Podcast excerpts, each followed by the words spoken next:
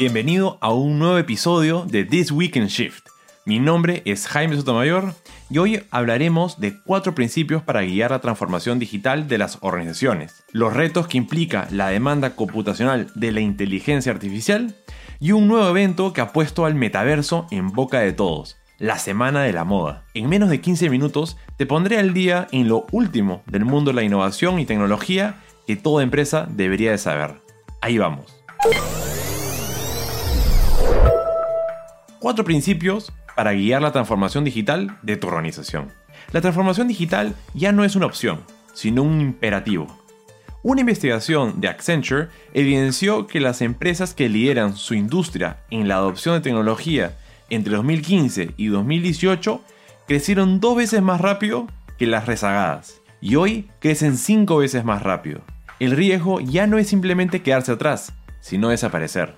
Vale aclarar que la transformación digital no es solo de tecnología. Su éxito va más allá de simplemente conseguir proveedores competentes y capacitar usuarios.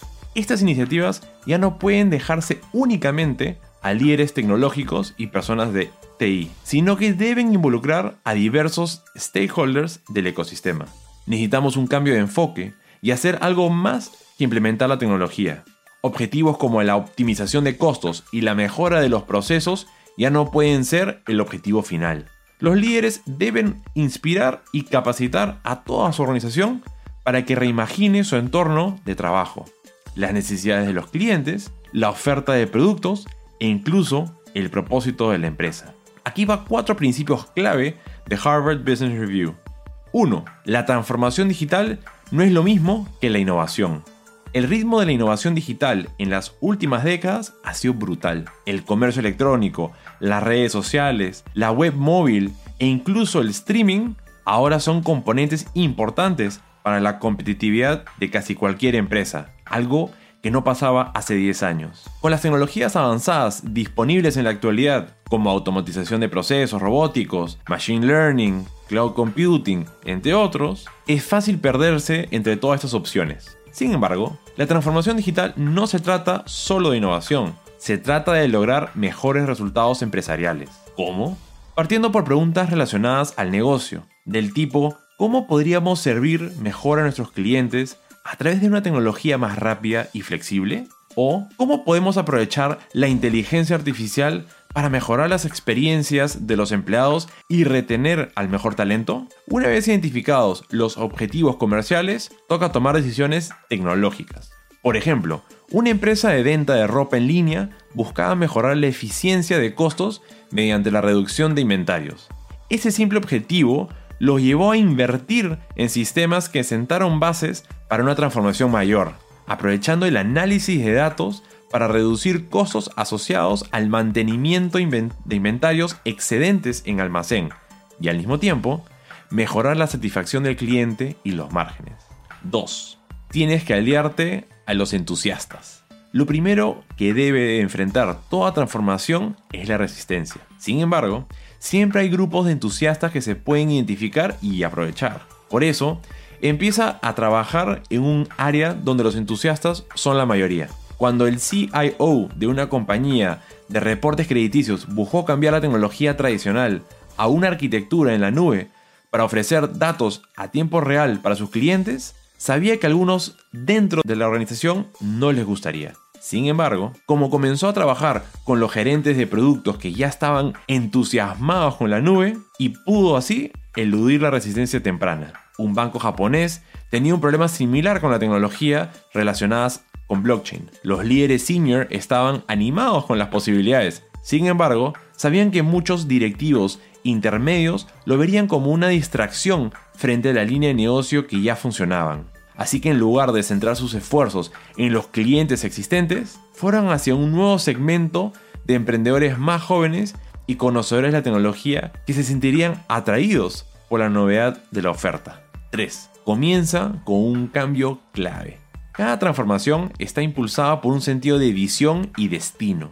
Los líderes del cambio pueden tratar de articular esa visión, pero es difícil que las personas interioricen el potencial y superen la aversión a perder, y necesitarán ver éxito antes de apostar por el cambio. Por eso es preferible empezar con un cambio que promueva el camino para una transformación mayor. Un centro educativo en Texas quería entender por qué los estudiantes abandonaban los estudios.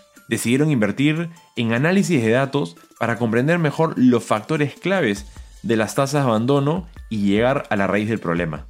Los resultados mostraron una serie de causas, desde inestabilidad alimentaria y de vivienda, ansiedad, depresión y estrés, acceso a transporte, responsabilidades del cuidador principal, hasta simplemente quedarse sin dinero.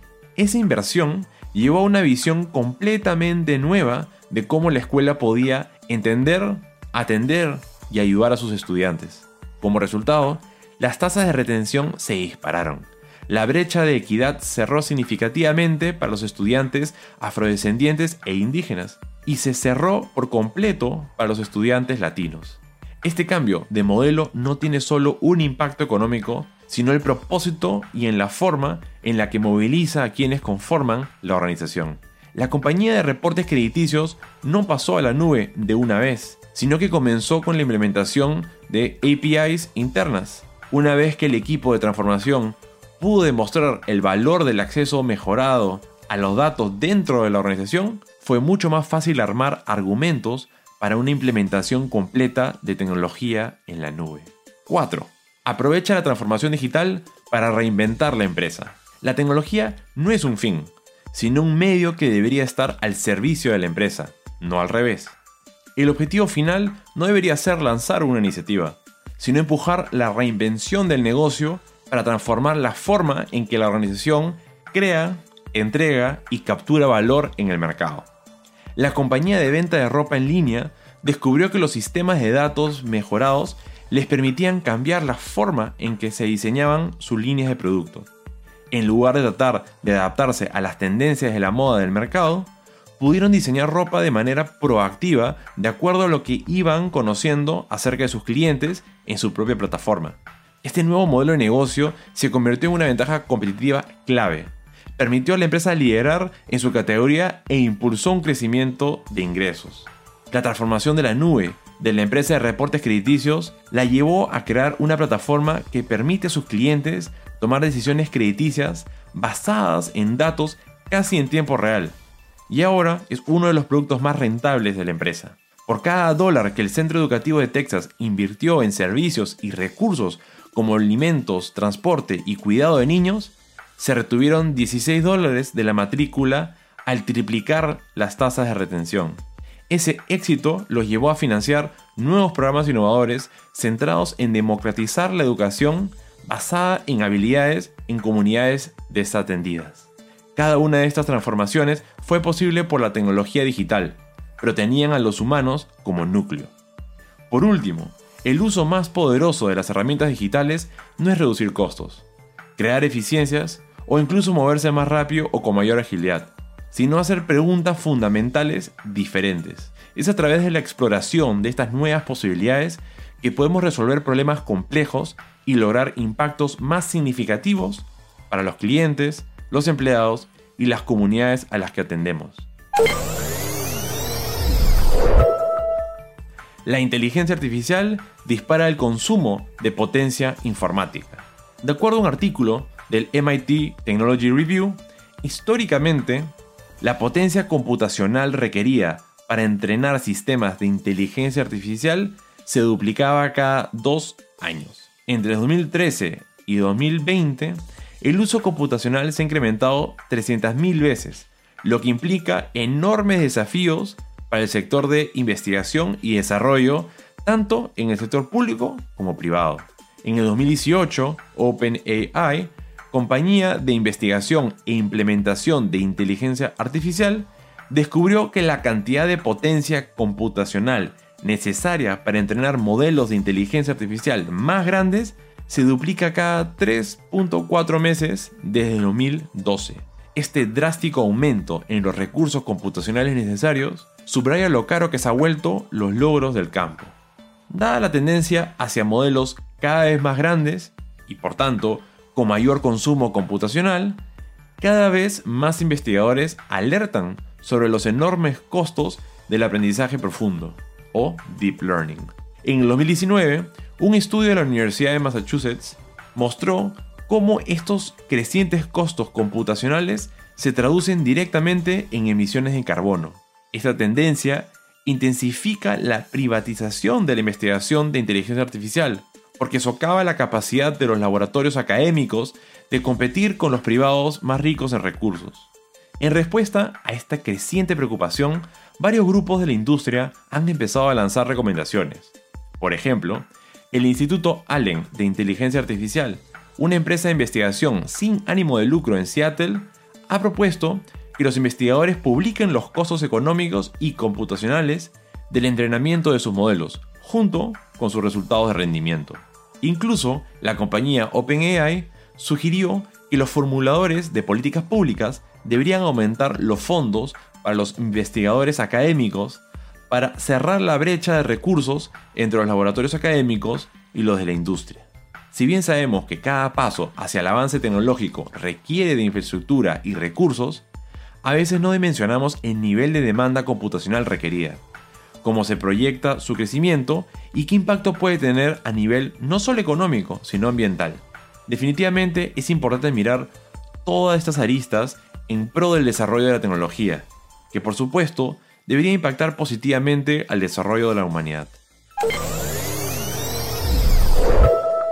La semana de la moda se va al metaverso.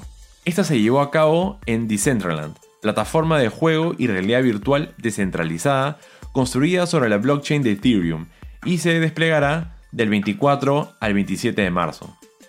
UNDX, creado por ex empleados de Vogue y Wired, es un mercado de moda de lujo digital basado en Polygon, una capa 2 sobre Ethereum, y utiliza los NFT para representar la propiedad. El evento de moda virtual contará con pasarelas, tiendas y numerosas fiestas. El objetivo es ayudar a las marcas a mostrar sus diseños a la nueva generación de consumidores digitales. La moda virtual ha capturado el interés de grandes compañías y marcas de lujo por sus altas expectativas como negocio. Para hablar más de la locación, Decentraland, primero hay que explicar de qué se trata. Decentraland como una empresa de bienes raíces virtual, en la que uno puede comprar propiedades que son en realidad NFTs, con la criptomoneda Mana, basada en la tecnología blockchain de Ethereum. Recientemente, se ha posicionado como uno de los mundos digitales más interesantes para el mundo de la moda, pues el pasado noviembre, la empresa tokens.com compró 116 parcelas de tierra virtual situadas en el corazón de la denominada Fashion Street, un área que inspira a convertirse en el punto de encuentro de las principales firmas de moda del metaverso, como Rodeo Drive o la Quinta Avenida en el mundo real. Como vemos, el metaverso se ha convertido en algo más que un espacio de juegos y diversión. Las grandes marcas están viendo nuevas oportunidades para hacer crecer y fortalecer sus negocios más allá del espacio físico. Los metaversos les permiten llevar sus productos y servicios a cualquier rincón del mundo donde exista Internet. Los usuarios detrás de los avatares están deseosos de vestir sus personajes con prendas que las caractericen para construir personalidades e identidad en el mundo virtual. El potencial de esta tecnología ya está siendo analizada de cerca. El banco estadounidense Morgan Stanley indica que la industria de la moda puede ser una de las mayores beneficiadas del metaverso y que el negocio de la moda virtual puede representar una oportunidad de crecimiento para la industria de la moda de hasta 50 mil millones de dólares en el 2030. Por las ganancias y el éxito entre los consumidores más jóvenes, es cuestión de tiempo que muchas más marcas se suban al carro virtual. Hasta la fecha, Gucci, Balenciaga, Louis Vuitton, Zara, Ralph Lauren, Nike, Adidas son las marcas que han experimentado con los diferentes metaversos. Algunas de estas colecciones de prendas digitales se negocian en diferentes plataformas de mercado. ¿Esto quiere decir que los desfiles de moda tienen los días contados? En definitiva, no. Pero el metaverso permite ampliar el espectro de clientes y servicios. Así que es buen momento para pensar si tu industria puede ser beneficiada con esta tecnología, que está generando nuevos modelos de negocio exitosos. Bueno, ese fue nuestro episodio semanal. Muchas gracias por acompañarnos. Si es la primera vez que escuchas este podcast y te gustó, te invito a que te suscribas. En el caso que seas un fiel seguidor del podcast de Shift, ayúdanos a compartirlo con más personas. Pásales el link al episodio o dile que nos pueden encontrar en Spotify. También los invito a visitar el perfil de Shift en LinkedIn, donde todas las semanas estamos compartiendo contenido sobre innovación y estamos seguros que será de tremenda utilidad para tu organización. Por el momento me despido y volvemos pronto con otro episodio de This Week in Shift.